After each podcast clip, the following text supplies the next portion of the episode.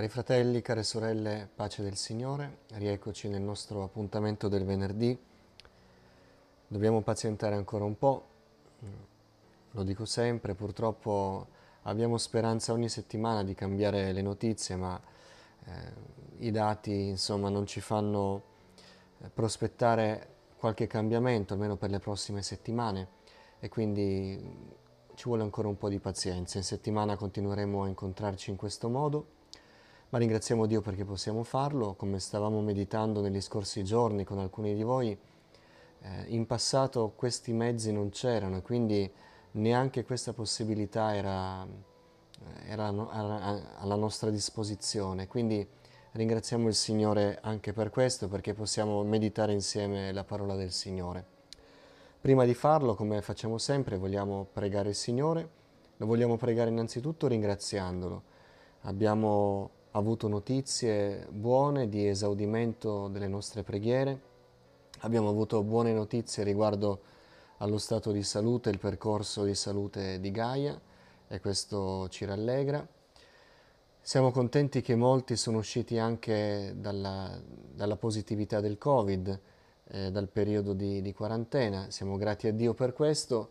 Nello stesso tempo dobbiamo però anche continuare a intercedere perché Altri purtroppo sono stati colpiti da questo virus e sono, sono a casa, bloccati in quarantena e alcuni hanno anche diversi sintomi, quindi pregheremo per i nostri fratelli, pregheremo anche per i pastori, che alcuni pastori eh, sono stati colpiti dal, dal, virus e sono addirittura in ospedale con problemi respiratori, quindi pregheremo anche per questo.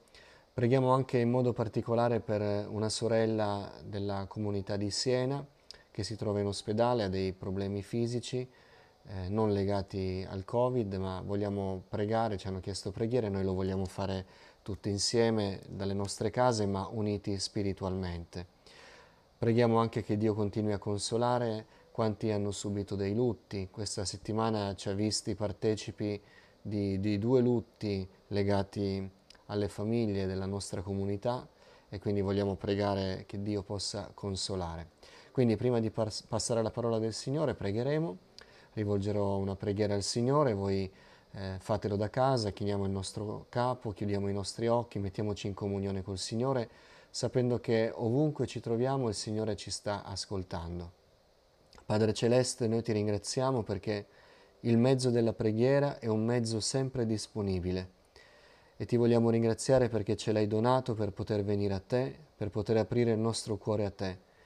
Signore, ti preghiamo di stendere la tua mano misericordiosa in favore di tutti quelli che soffrono. I casi sono tanti, Signore, i motivi di dolore, di sofferenza sono sempre più numerosi e noi ti preghiamo che tu possa intervenire nelle vite di chi sta piangendo, di chi sta gridando a te, di chi è da solo, Signore, di chi è scoraggiato. Ti preghiamo che tu possa guarire guarire quanti sono stati colpiti da questo virus, guarire quanti sono colpiti da altre malattie. Signore, raggiungi nei luoghi d'ospedale, raggiungi nelle case, Signore, e insieme alla tua guarigione, Signore, consola i cuori, dà forza, dà speranza. Tu solo, Signore, sei la fonte della speranza ed è per questo che continuiamo ripetutamente a chiedere a Te, che sei un Dio largo nel donare, Signore ti preghiamo anche di consolare quanti sono nel lutto. Signore ti preghiamo di renderci forti nella fede, non permettere che veniamo meno in questo periodo. Piuttosto, Signore, ravviva nel nostro cuore il desiderio di servirti, di fare qualcosa per te, di piacerti e di prepararci per il tuo ritorno. Signore, aiutaci adesso a meditare la tua parola, che questi pochi commenti possano essere utili, Signore, per quando ritorneremo alla tua parola per meditarla personalmente. Ammaestraci, Signore, facci del bene per mezzo delle sacre scritture. Te lo chiediamo nel nome di Gesù, benedetto in eterno. Amen. Gloria a Dio. Vogliamo proseguire con il commento dell'epistola di Giacomo. Eravamo rimasti al capitolo 3 Venerdì scorso abbiamo parlato del grande tema del tenere a freno la lingua, che eh, ci ha assorbito un po' tutto il tempo del, dello studio di venerdì scorso. Proseguiremo quindi sempre da Giacomo capitolo 3 e riprenderemo dal verso 13 un brano che parla della sapienza umana e della sapienza divina messi a confronto. Intanto lo leggiamo, poi lo commentiamo per poi passare al capitolo 4. Chi fra voi è saggio e intelligente, mostri con la buona condotta le sue opere compiute con mansuetudine e saggezza. Ma se avete nel vostro cuore amara gelosia e spirito di contesa, non vi vantate e non mentite contro la verità. Questa non è la saggezza che scende dall'alto, ma è terrena, animale e diabolica. Infatti, dove c'è invidia e contesa, c'è disordine e ogni cattiva azione. La saggezza che viene dall'alto, anzitutto è pura, poi pacifica, mite, conciliante, piena di misericordia e di buoni frutti, imparziale, senza ipocrisia. Il frutto della giustizia si semina nella pace per coloro che si adoperano per la pace.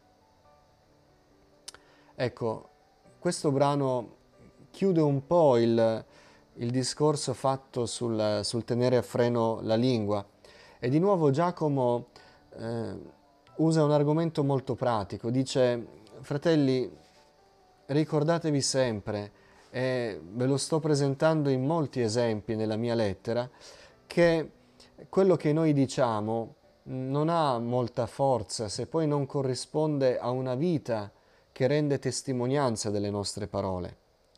Ecco allora che dice nel verso 13, chi è fra di voi saggio e intelligente? E già fare questa domanda mette un po' in difficoltà.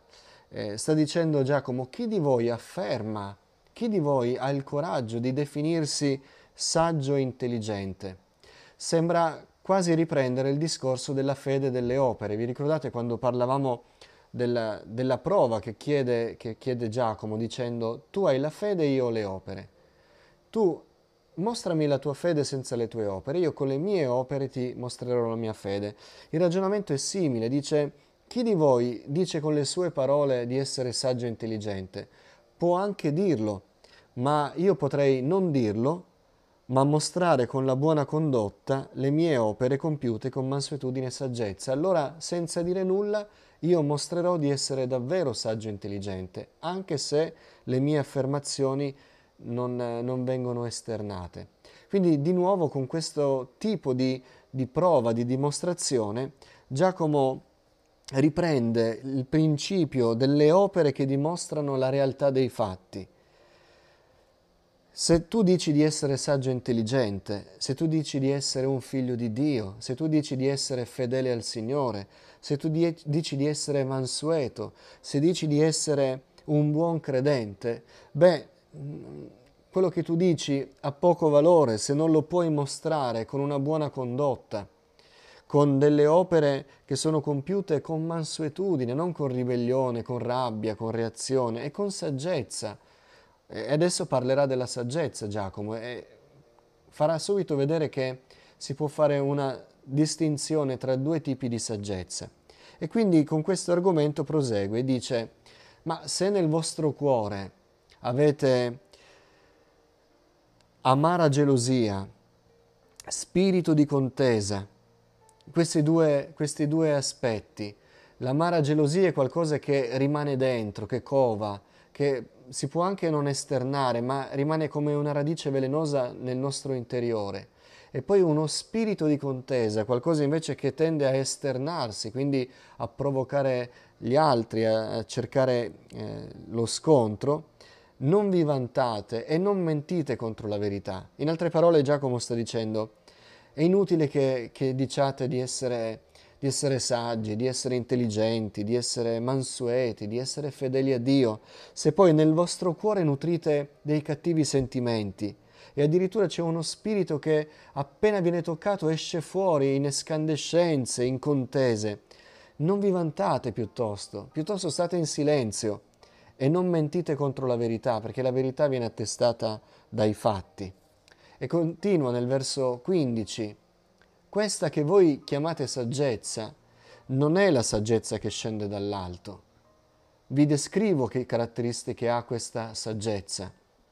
È terrena, animale nel senso umana, cioè che ha a che fare con l'anima umana, e infine diabolica. Vedete che abbiamo la triade delle, dei nemici da cui ogni credente si deve guardare.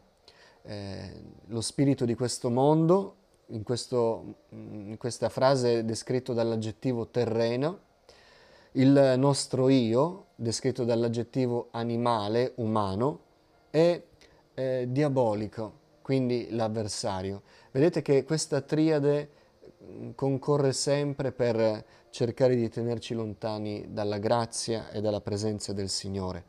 E Giacomo dice, guardate che eh, se non viene da Dio la saggezza, è una saggezza che ha queste componenti, è terrena, animale, diabolica e produce quei frutti. Ora notate che adesso parlerà poi anche della saggezza divina, ma eh, questi tre aspetti di questa saggezza sono aspetti bassi.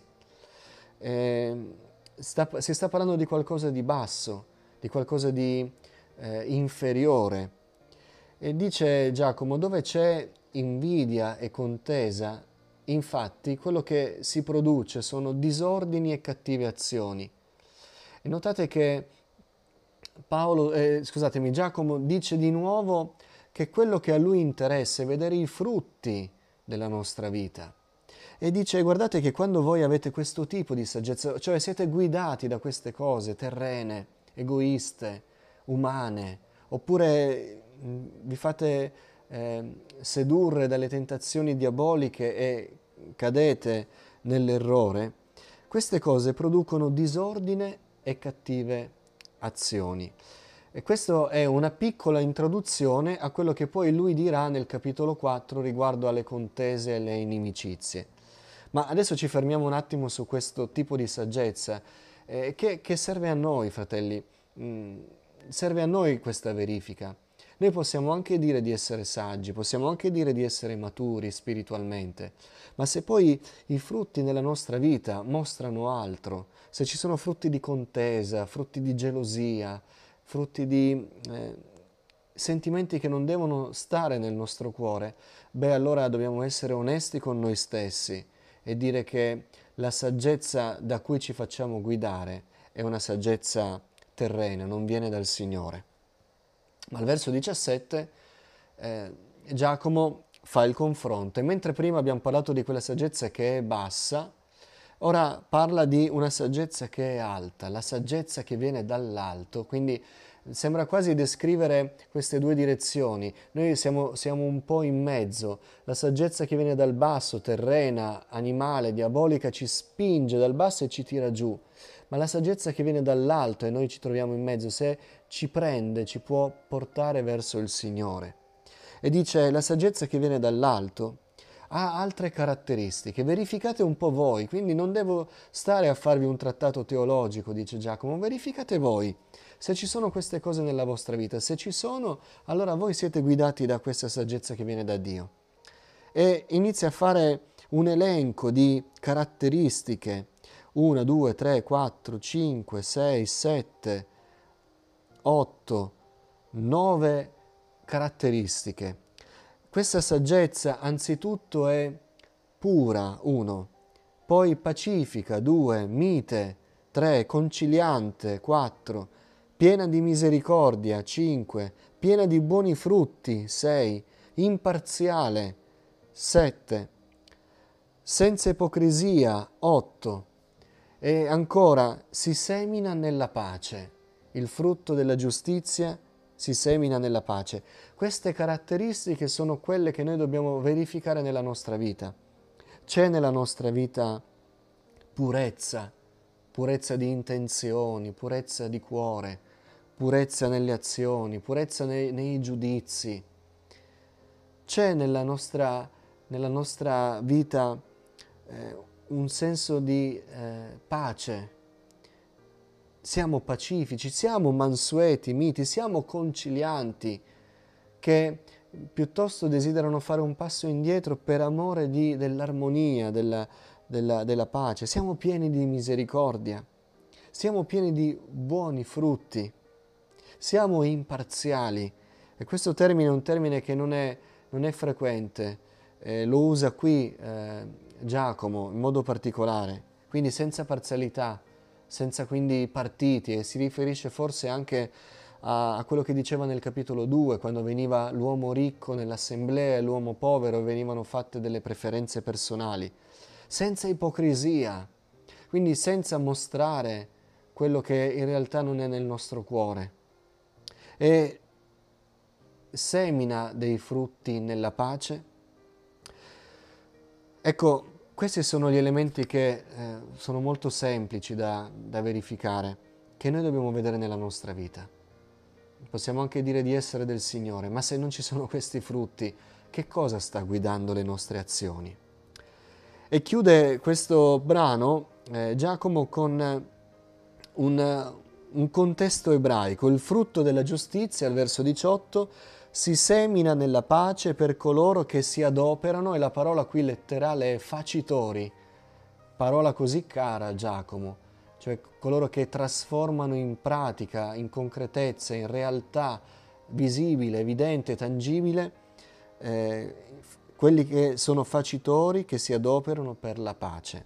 E questa parola si semina nella pace è la nozione ebraica dello shalom, la parola che noi traduciamo con pace, che è un termine molto ricco, è l'augurio degli ebrei, che si salutano con, con shalom. Anche noi eh, nelle nostre chiese abbiamo questa eh, bella eh, abitudine di salutarci con la pace del Signore, in realtà è una forma stringata per una preghiera che noi rivolgiamo in favore di chi incontriamo, eh, prego che la pace del Signore sia nel tuo cuore. Noi l'abbiamo stringata in pace del Signore, poi pace, e preghiamo il Signore che almeno rimanga questo saluto perché molti lo stanno accorciando e alcuni addirittura se ne vergognano.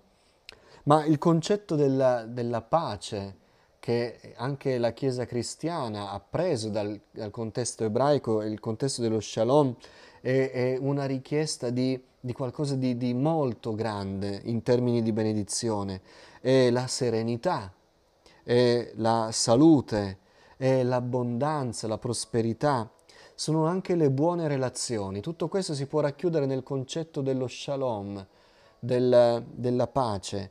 E, e questa era l'espressione, si semina nella pace. Ecco, quello che produce la saggezza divina è proprio questo. Quindi facciamoci guidare dalla sapienza di Dio e Lui sicuramente saprà produrre questi buoni frutti nel nostro cuore.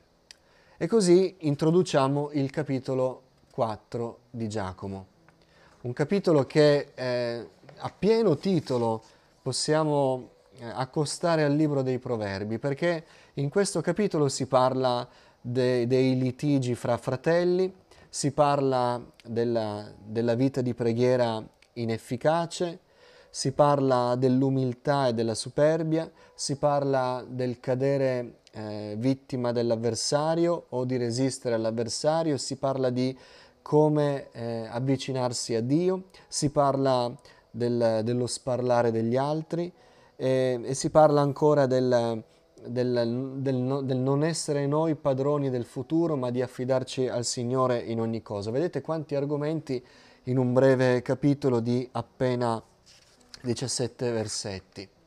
Iniziamo a leggerne eh, una prima parte, iniziamo con i primi dieci versi. Questi eh, primi dieci versi parlano di molti argomenti, ma eh, il filo conduttore è il rapporto tra orgoglio e umiltà e chiaramente noi sappiamo che non deve prevalere l'orgoglio, ma deve prevalere l'umiltà nella nostra vita. Leggo quindi dal verso 1 al verso 10, poi, poi lo commentiamo. Da dove vengono le guerre e le contese tra di voi? Non derivano forse dalle passioni che si agitano nelle vostre membra? Voi bramate e non avete voi uccidete e invidiate e non potete ottenere. Voi litigate e fate la guerra. Non avete perché non domandate. Domandate e non ricevete perché domandate male per spendere nei vostri piaceri.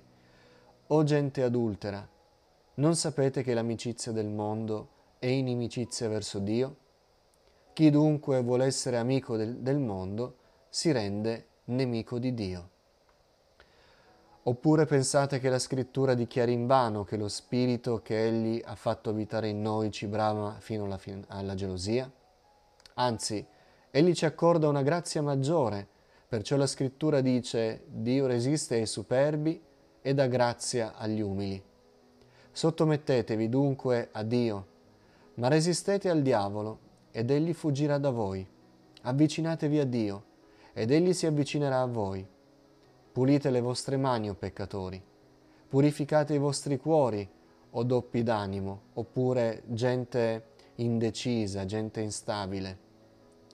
Siate afflitti, fate cordoglio e piangete, sia il vostro riso convertito in lutto e la vostra allegria in tristezza. Umiliatevi davanti al Signore ed Egli vi innalzerà. Ecco, eh, qui Giacomo parla di alcuni argomenti, ma avrete notato che eh, c'è questo dualismo tra il, l'orgoglio, la superbia e l'umiltà.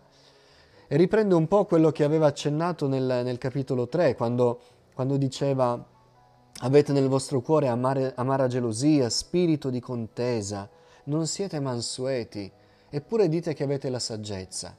E quindi riprende un po' il discorso dicendo da dove vengono le guerre e le contese tra di voi? E qui sta parlando esplicitamente dei litigi fra fratelli. Il contesto è quello, più volte in questa lettera eh, Giacomo sta eh, facendo questi riferimenti chiesa, ai credenti de, della chiesa locale e lo sta facendo perché vi ricordo che sta parlando a giudei all'estero e quindi sta dicendo eh, voi dovete essere uno, anche perché avete l'ulteriore difficoltà di essere in luoghi pagani, lontani da Gerusalemme, lontani da, dalla Chiesa da cui siete nati, quindi avete bisogno di, di essere uniti in tutto. E dice allora da dove vengono eh, le vostre guerre, le vostre contese? E qui eh, Giacomo va, va dritto al punto. Noi siamo stati tutti eh, in qualche modo coinvolti in discussioni oppure abbiamo cercato di, di contendere, di, di, di, scontrarci con fratelli,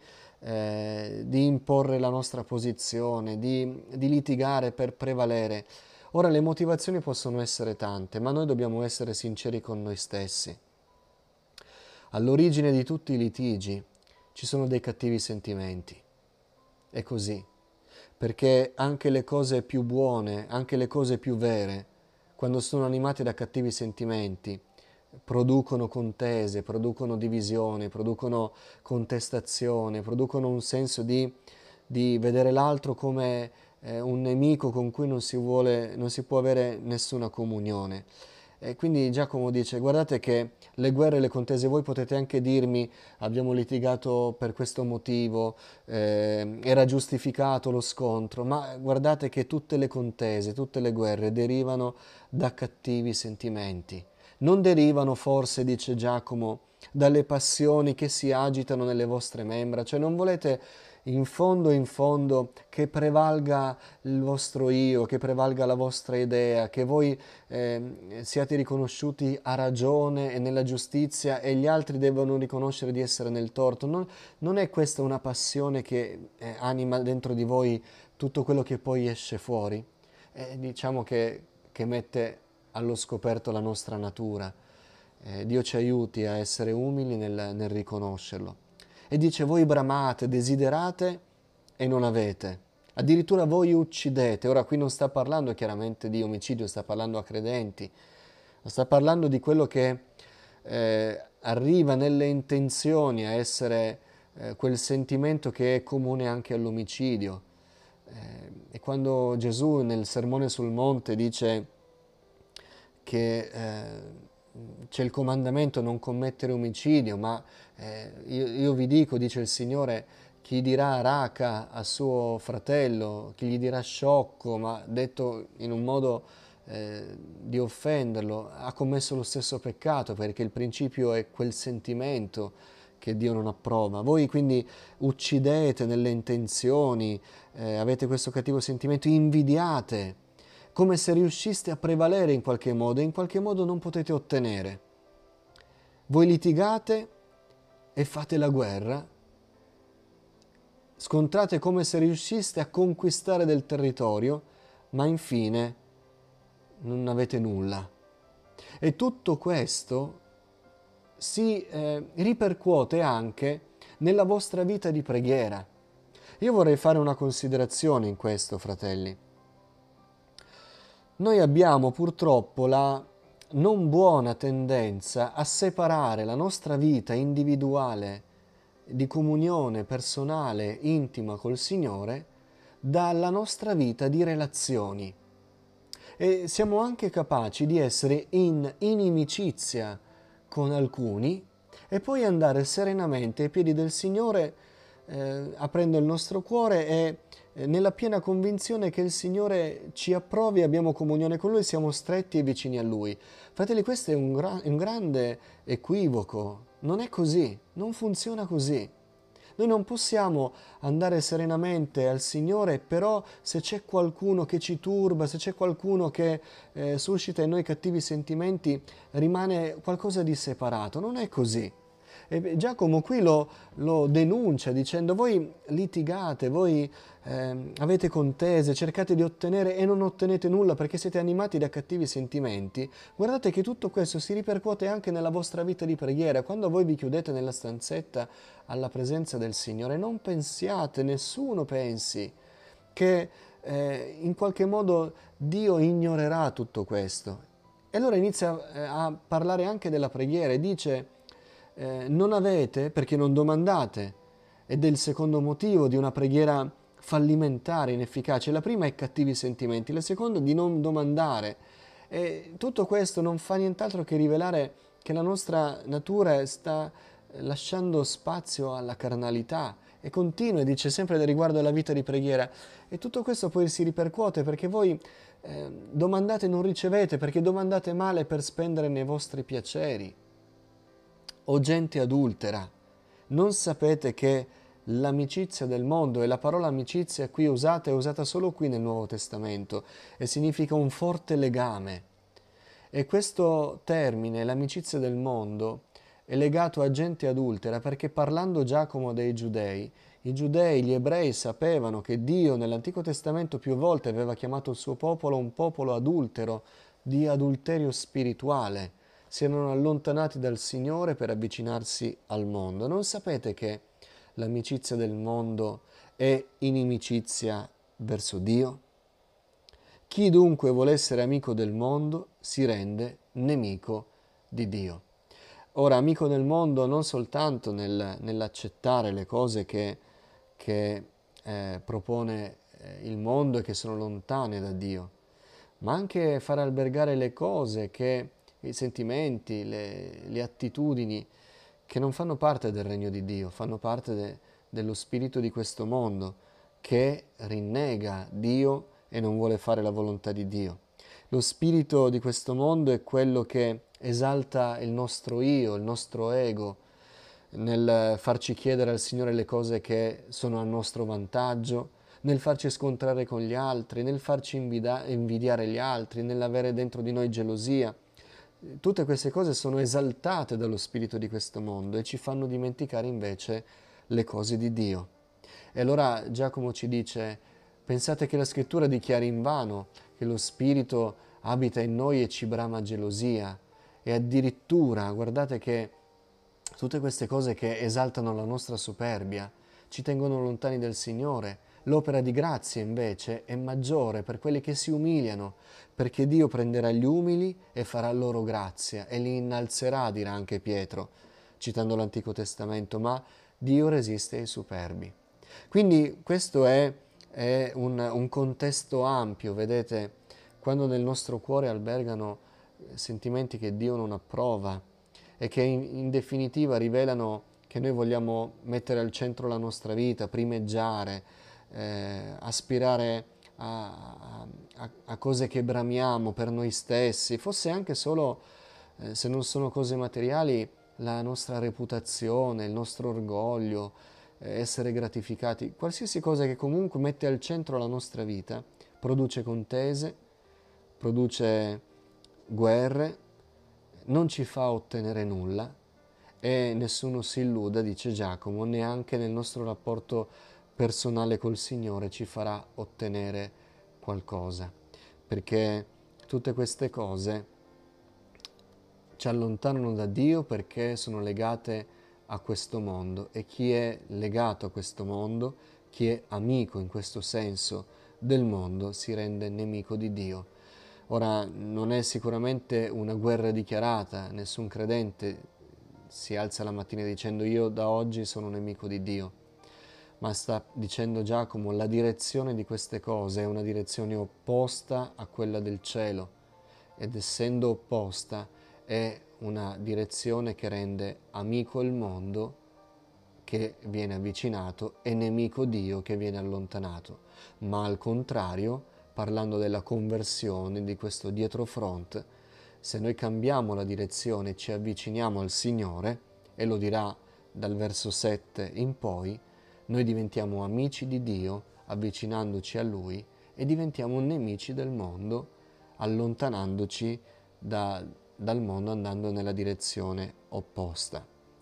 Ora, tutto questo poi non fa nient'altro, lo dirà poi dopo Giacomo, che esporci a un cuore carnale si espone facilmente ad essere bersaglio del diavolo. Alcuni dicono perché eh, cado sempre? Beh, forse dobbiamo valutare se nel nostro cuore stiamo lasciando spazio a delle cose che eh, sono legate a questo mondo e non ci avvicinano al Signore.